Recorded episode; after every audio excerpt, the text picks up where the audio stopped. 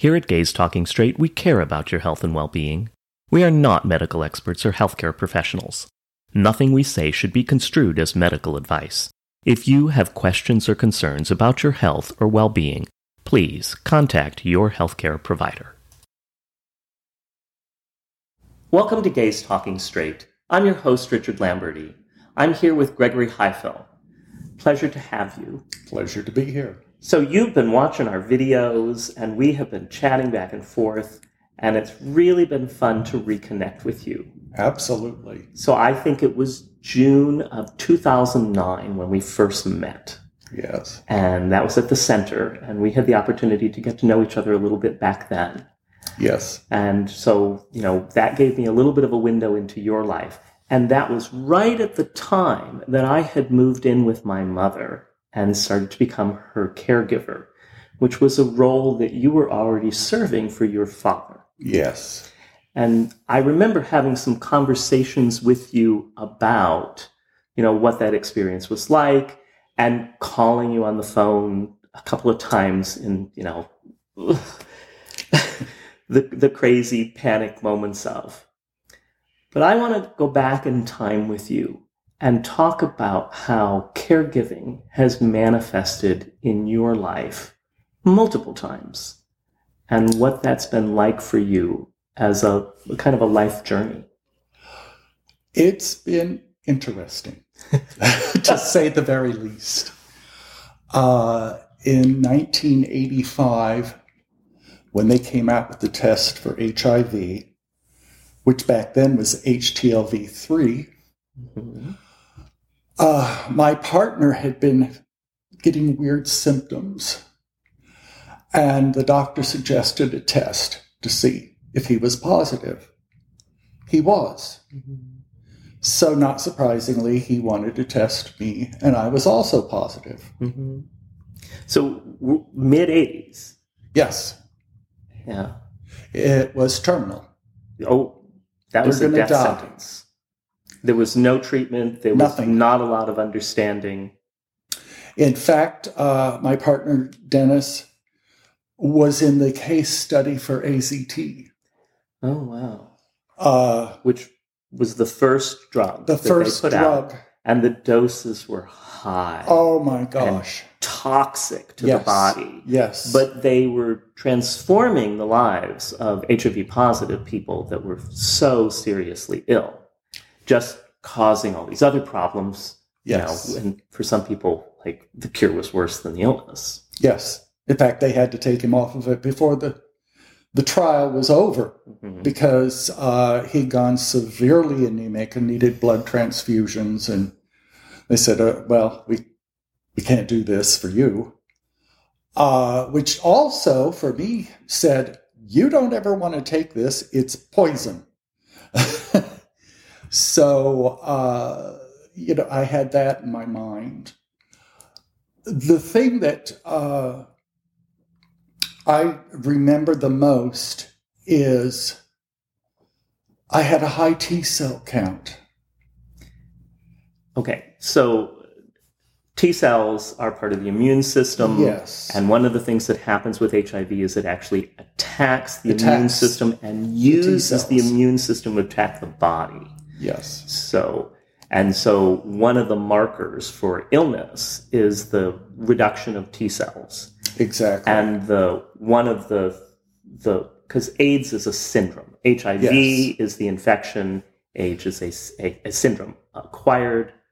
Uh, immune, immune deficiency, deficiency syndrome. syndrome. And the way that they looked at it was if your T cells fell below 200, yes. you had AIDS yes. as opposed to HIV infection. Yes. And it was considered a permanent diagnosis of disability. Yes. Yeah. Dennis's T cells were very, very low. I don't remember the exact number. I, I remember people, you know, watching the numbers go down and, yeah. and getting, you know, below 200, below 150, below 100, below 70, below 50, below 20, and no detectable T cells, and yes. and the body's being ravaged by the autoimmune or the, the opportunistic illnesses. Well, it didn't take very long after the test before Dennis was in the hospital with uh, PCP pneumonia, which is an opportunistic infection, and that gave him an AIDS diagnosis. Yes. And immediately he was on disability. That was it. And how old was he? At that time, he was, I want to say 35, And how old were you? uh, two years younger. Okay. So I was about 33. 33, the age they killed Christ. Yes.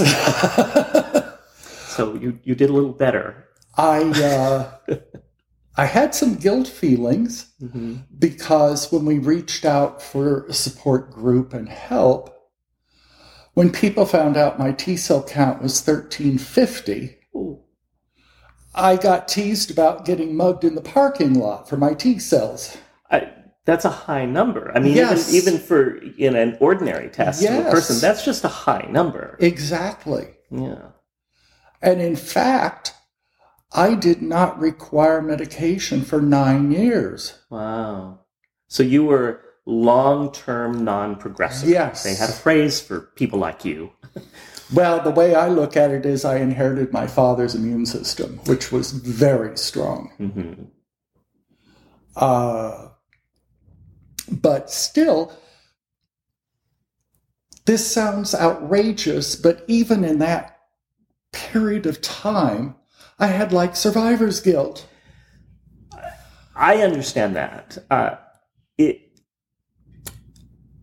I knew so many people that felt guilty that everyone they knew was dying Yes. and they weren't. And and you know, often these were guys that were, you know, just as much in the clubs, just as much in the bathhouses, but for some reason they had been left untouched. And it was devastating to a lot of people to watch everyone they knew and loved die in slow motion. And uh, yeah, so there was that was a you know a common experience. Oh, yes. Uh, as Dennis's disease progressed, I was put into the role of caregiver. I had to take care of him. Where were you living then? Kansas City, Missouri. Wow, so not exactly a liberal. It is really. It's like a liberal island in a conservative state. Wow. Okay, learn something new. Yes, yes. Uh, very supportive Interesting. of both the gay community and the HIV community.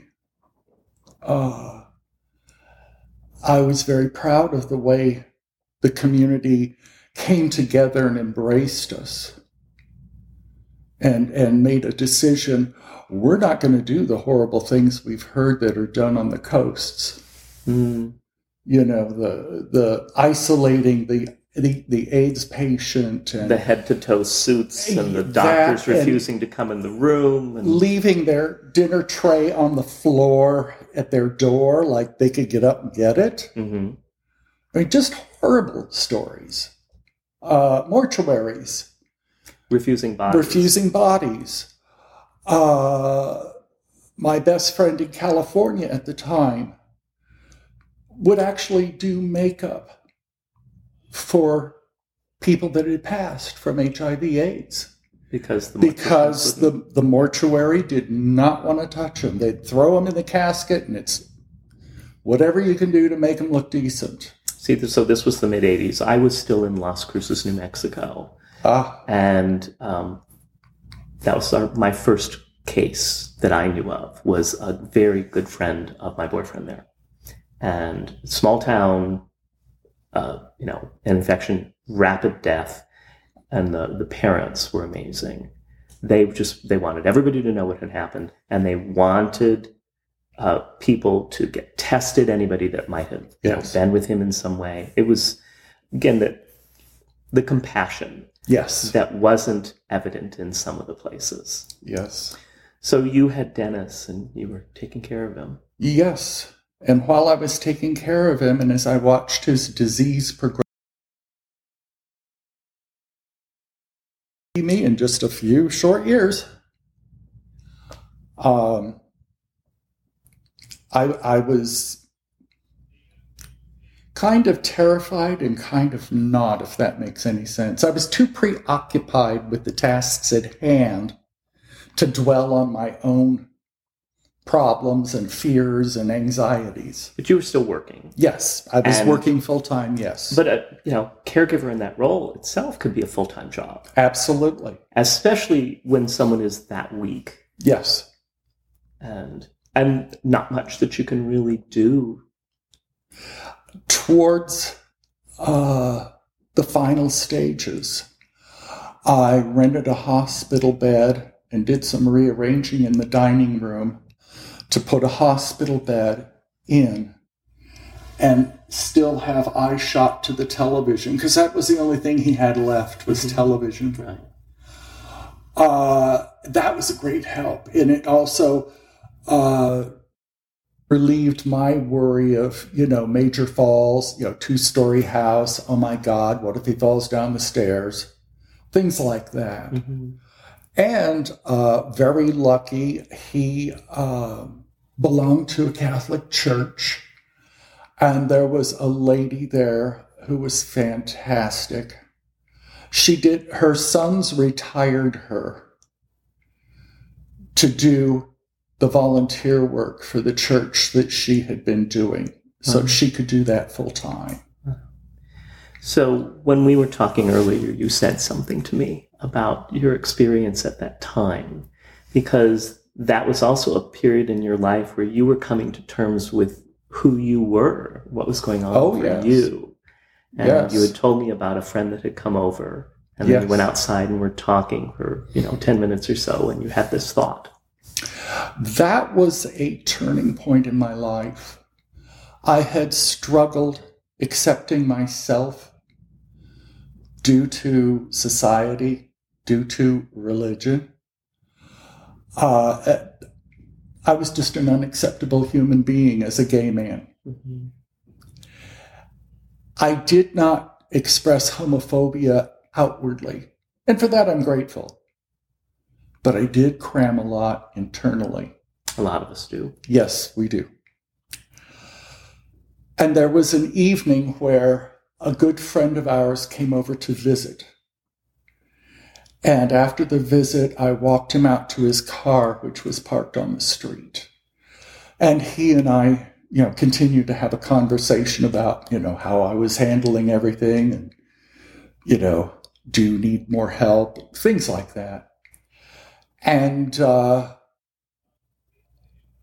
after we finished chatting, uh, we hugged. He got in his car and left. And I stood there and I looked at the house.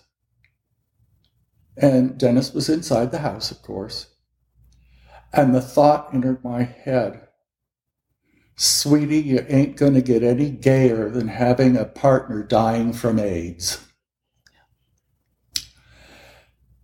And the turning point was I made a conscious decision to reject what had been placed on me in my youth.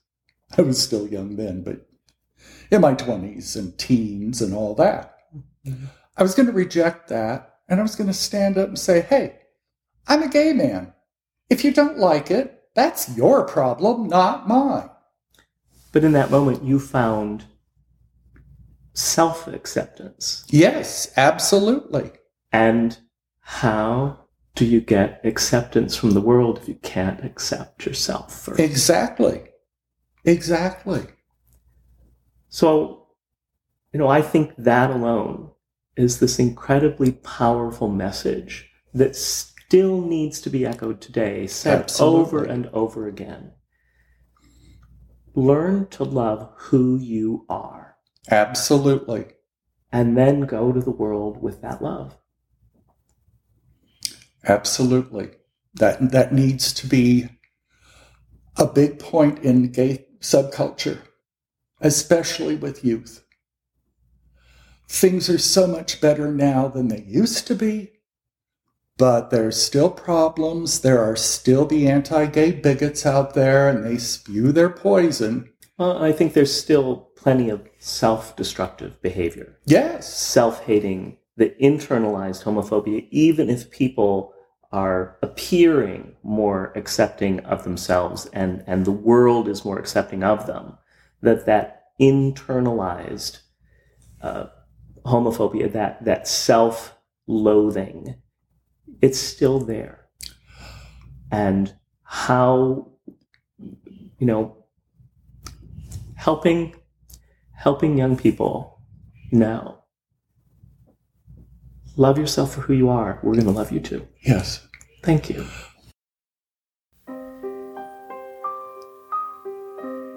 Special thanks to our guest, Gregory Heifel.